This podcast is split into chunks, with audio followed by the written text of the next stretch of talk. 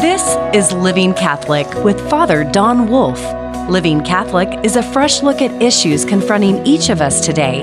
This show deals with living out the Catholic faith, what that means for Catholics, as well as the impact on the rest of society.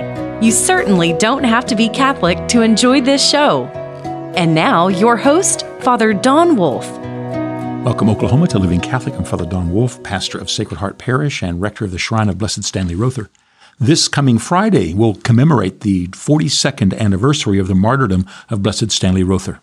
It was in the early morning hours of the 28th of July, 1981, that Blessed Stanley was killed in his rectory in the parish of Santiago Atitlan in the highlands of Guatemala. His martyrdom capped off his 13 years of priestly service to the people of the parish there, and his example of selfless service has proved to be an inspiration to us all. There are a number of activities that are taking place as part of this week of commemoration and celebration, activities we want everyone to note and to be a part of. And the first is all the more important because it's the normal and the expected. All during the week of July 24th to July 28th, there will be Mass at the shrine at 1215, our regular Mass time. Everybody's invited to come and enjoy the fruit of this celebration as we focus on the sacrifice and holiness of Blessed Stanley during all this week. Mass is offered every day, and usually we have a nice crowd. This week especially, we will continue to focus on the blessing of the life of Father Stan Rother and his gift to the church and to the people of Guatemala. Of course, Mass is followed by exposition. This continues until the Divine Mercy Chaplet at 3 o'clock, and then is followed by benediction. These devotions are especially poignant given that we are commemorating Father Rother's priestly commitment and sacrificial ministry. Spending time meditating on his life of virtue and sacrifice is a blessing all its own. On Tuesday night, the 25th of July, there will be an evening prayer at the shrine in Spanish. The celebrant and homilist will be Father Cristobal de Loera, pastor of Woodward. He has a special devotion to the life and example of Blessed Stanley and attributes his vocational call to the example of Father Stan. Everybody is invited to be a part of this prayer. No Spanish language test required to attend and to participate. It'll be at 7 p.m. On the following evening, Wednesday, July the 26th, there'll be evening prayer in English. It'll also begin at uh, 7 o'clock. Everybody's invited. On Friday, the 28th of July, there'll be regular Mass at 1215 in the chapel, and at 7 p.m., there'll be Mass celebrated in the church. The Mass will be bilingual, English and Spanish.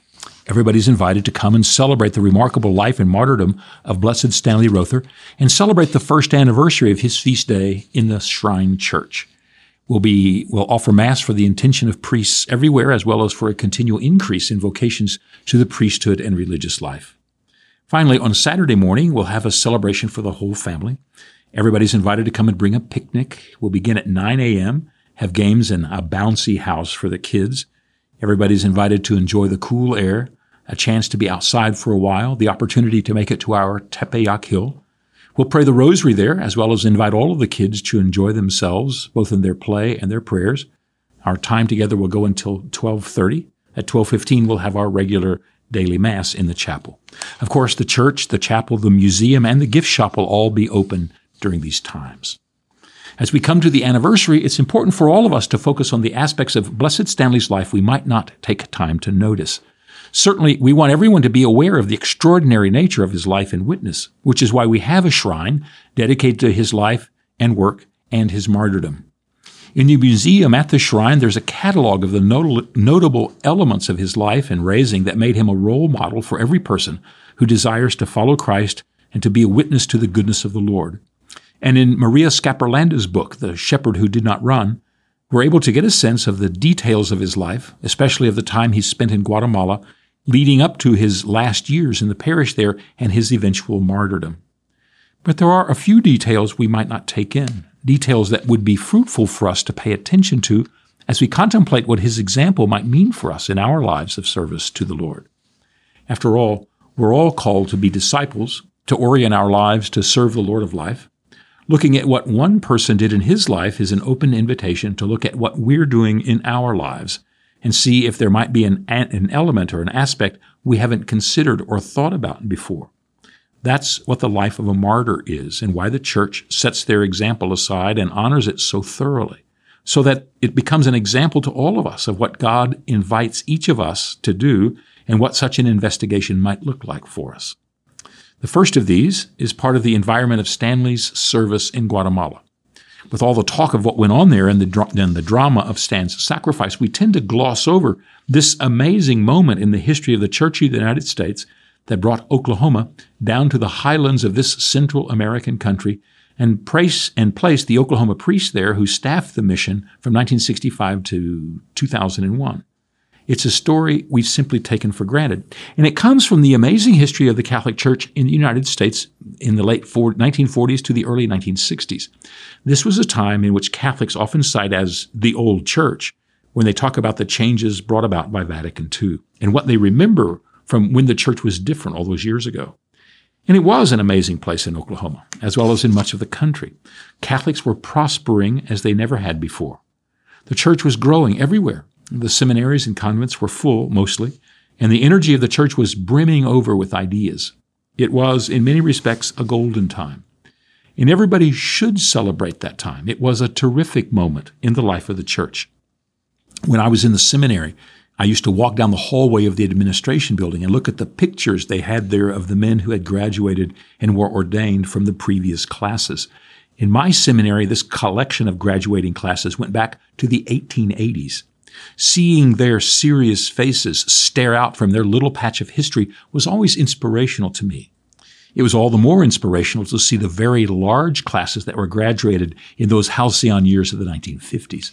What may have been a class of, say, 15 students in the 1920s had become, had become a class of 60 students in 1955, for example. Things were busting out all over then. When I used to visit in Washington, D.C., when I was the president of the National Federation of Priest Councils, our meetings were almost always in the area near the National Shrine of the Immaculate Conception. This shrine is itself just across the street from Catholic University. And because it is the university setting for, for DC, the campus there is surrounded by numerous buildings put up by a variety of religious orders to be the places where their students could come and live and study and take advantage of all the university there could offer. When I was visiting in the late 1990s, most of these buildings had become a shell of their former selves. It had been many years since they had been full of young seminarians and religious brothers who were being formed into the religious priests of their various orders. What had been a place for a hundred students was lucky to have ten at that time. So when we look back and note all of the energy and prosperity of that time, the 50s were remarkable. We'd just come out of the war, of World War II. Unlike most of the industrial powers of the world, every factory and farm was intact following the fighting, which had taken place other places. We possessed most of the world's gold reserve, most of its manufacturing capacity, most of the world's disposable income, and we had a sense of destiny and purpose that every American internalized. Without a doubt, we were on top of the world. And this was just as true in the church as in any other aspect of national life at the time. We often forget that fact. The church was participating in a national revival as well as an ecclesial one. Everything was moving in our direction, and the future was looking up for us.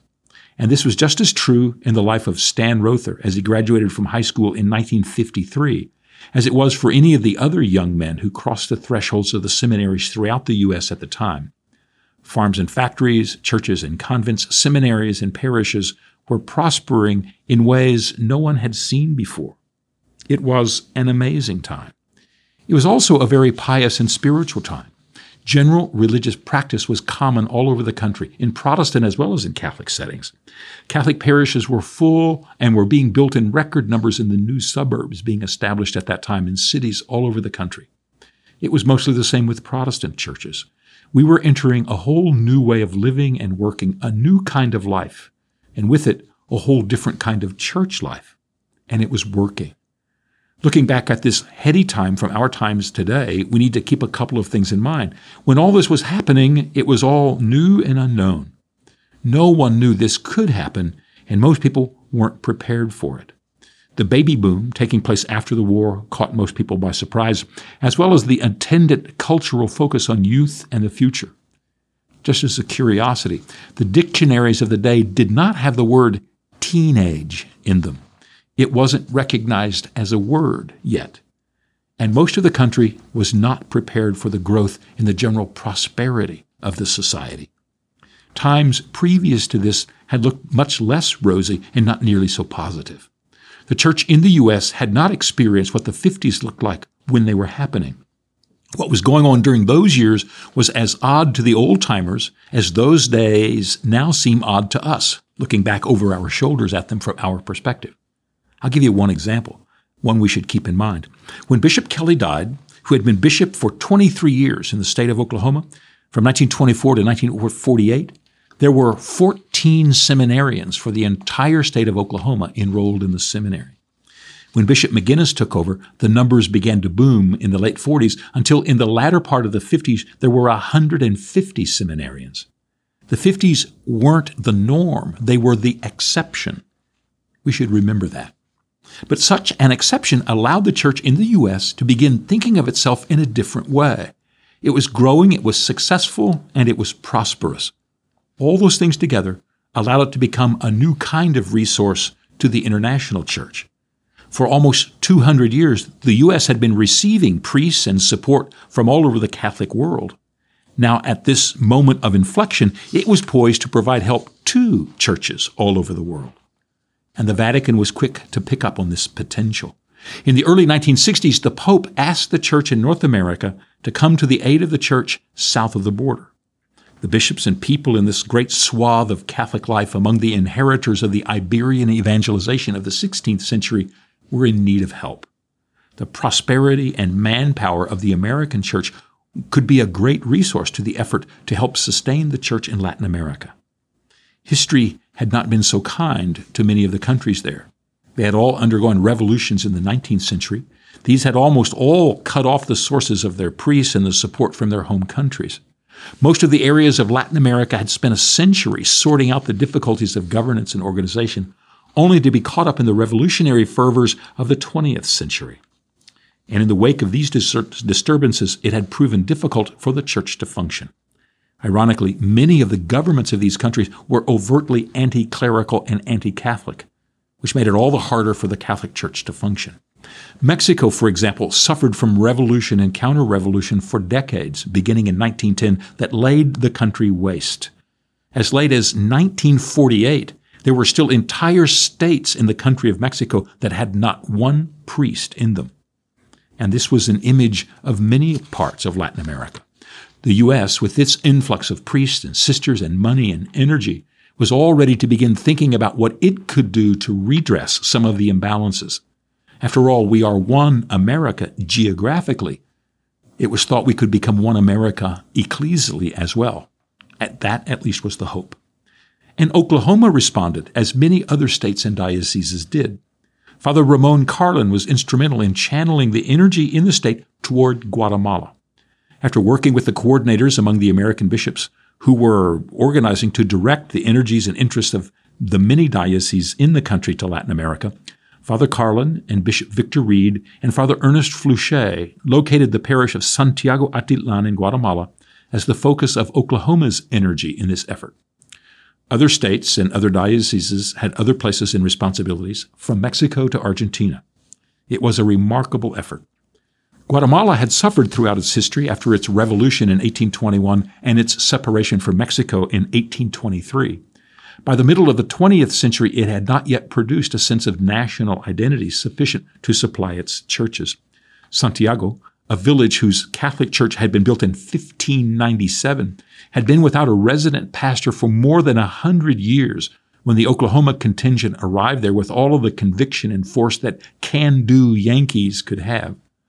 They arrived to take over the parish and bring it into the life and energy of the 20th century, and to begin to mold it into the careful Catholic presence that was its heritage. The Oklahoma effort was part of the gigantic national effort poured out from the U.S. during those years. It was an important part of the life of the Oklahoma church. This move to provide missionaries was a new part of the history of the church here. Previous to this date in 1965, Oklahoma was the place of mission. My first pastor, for example, when I was ordained in 1981, had come to Oklahoma because it was a place for missionaries. He wanted his priesthood to be a missionary priesthood. The wide open spaces and the tiny Catholic population and limited resources available uh, made the church in Oklahoma uh, a tough place for the people here. But that began to change with the rising cultural tide in the 50s. And in what seemed like a blink of an eye, Oklahoma was sending missionaries out to the world, not just receiving them. The excitement was not just because we had adopted a small place along the largest lake in Central America. It was that because of our choice to bring the gospel to the people of Santiago Atitlan, we were moved into a whole new category of church life. Blessed Stanley Rother was part of this energy. He was recruited by Father Carlin to come to Guatemala and to become a part of the mission project there. There was palpable excitement among the clergy, and Stan was being asked to become part of the team of those who were at the spear's point when it came to the incisive changes in the life of the church. While we make a great deal of the things Father Rother, Father Rother wasn't good at and not able to get done compared to other priests, he was caught up in one of the most important and cutting edge activities in the history of the Church of Oklahoma when he took his place as a missionary in Guatemala. The mission, as all missions do, went through hard times, of course. Those who went there found out their work was much harder and more complicated than they had imagined. Questions about language and culture and expectations were difficult to answer and difficult to talk about. Preaching the liberating message of Jesus is always mixed in with the motives and abilities of the ones doing the preaching, since the preacher always preaches himself as he's preaching Christ. In the face of the grinding poverty, the difficult challenges, the foreignness of the language, and the sheer tough life there, not all who went stayed. By the mid 1970s, most of the staff of the mission had gone, and Stan was left pretty much on his own. Ironically, this was when his own missionary contributions blossomed. Stan began to encounter the truth every missionary effort has discovered, no matter when or in what circumstances the mission um, was founded, and that was this. The missionaries went to preach Christ to the people there, and when they got there, they found him already there. Of course, the church was established in Guatemala in the 16th century, had been and had been functioning continually for all those years. But the proclamation of Christ is the challenge in every generation, made all the more challenging in the face of the absence of clergy and the crippling of the church, the intentional crippling of the church there by its government. The Oklahomans figured they would bring the riches of their experience and the bounty of their faith to what was missing in this forgotten place, in this small, distressed country, and reanimate the life of Christ there. But what they found was that Christ was already there, already at work among the people, already a real and true presence in their hearts. And I can testify that such a discovery is something almost all of us who have visited Santiago have found. The power of the faith and its expression there in that village, most notable for its poverty and difficulty and distance, can move even the most jaded American heart.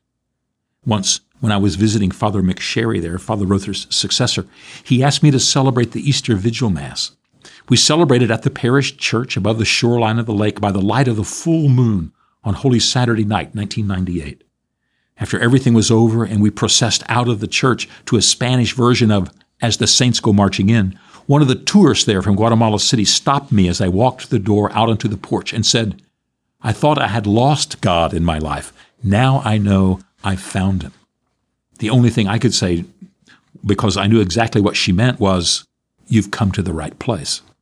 So when we think of the life and the ministry of Blessed Stan Rother, we should pause and think of this great moment in the life of the Church of Oklahoma and of the United States.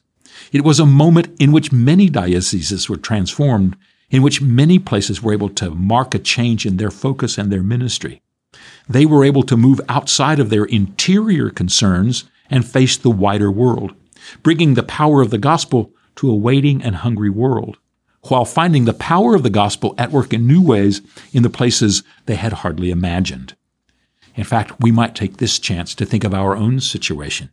It is integral to the life of the church that we were all mission focused, without a goal outside of ourselves and our own needs, without a vision that includes the wider world and its needs, we're not able to prosper. For many places in the U.S. who were faced with difficulties as they moved through the 70s and 80s into the 90s and the 2000s, the temptation has been to look inward, to become preoccupied with the internal problems and local challenges. When this happens, all notion of what the church is and is for begins to drop away. Rather than being propelled into ministry and being filled with the capacity to share what we have received, we become preoccupied by what we don't have yet and what we still lack now. Everything changes when we don't look outward. Now might be a time in which we could all ask ourselves the important question Where is our Guatemala today? In 1983, a group of eight priests went from Oklahoma to Santiago Atitlan to commemorate the second anniversary of Father Rother's murder. On the night before the celebration in the village, we were hosted by the bishop of the diocese and the faculty of the seminary in Sololá, the regional capital there. During dinner, one of the professors stood up and expressed his thanks at our presence there. It's good for you to be here on this important date, he said. And it's good that you've given your best to Guatemala, and we're grateful. But remember, he said, you need Guatemala more than Guatemala needs you. You need the mission more than the mission needs you. I think he was right. So pause for a moment, look inside and think where is our Guatemala now? Back in just a moment.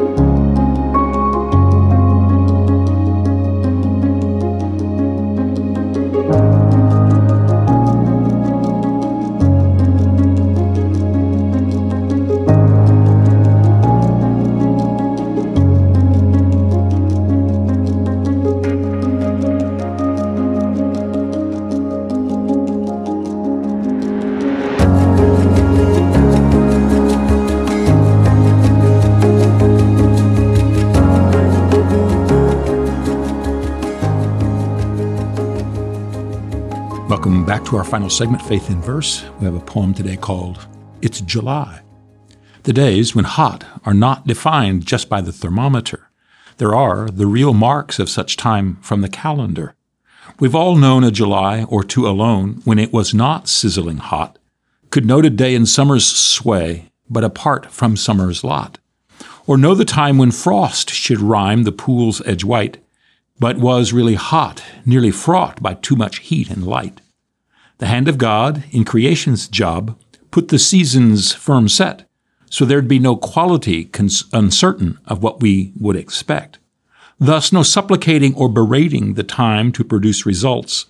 Ancient man could turn to scan the heavens and thereupon consult, with no worry or fear that warm was dear and cold was everywhere, so could live free and thereby see God's goodness in the world in here. Don't worry about temps. They're but blowing tents. They move easily. Worry more about the store of meaning we choose to discount so feasibly. That's It's July.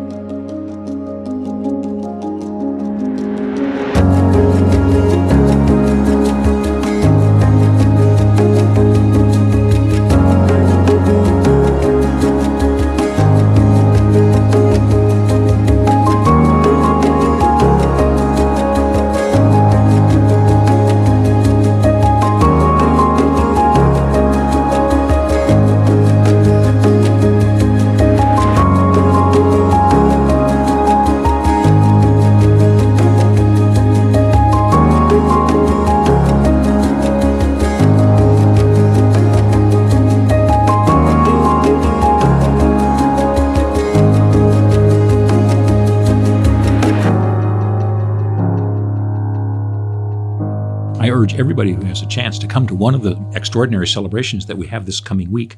Certainly, the Mass to, that we will do on uh, Friday night will be the opportunity to celebrate the anniversary. And I think especially important because it'll be the first time we're able to do that in the Shrine Church. So that is Mass that begins at 7 o'clock. It will be bilingual, but don't worry, uh, making it bilingual, make it accessible to everyone.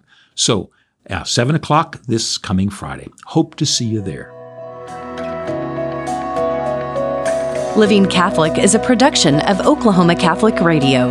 To learn more, visit okcr.org.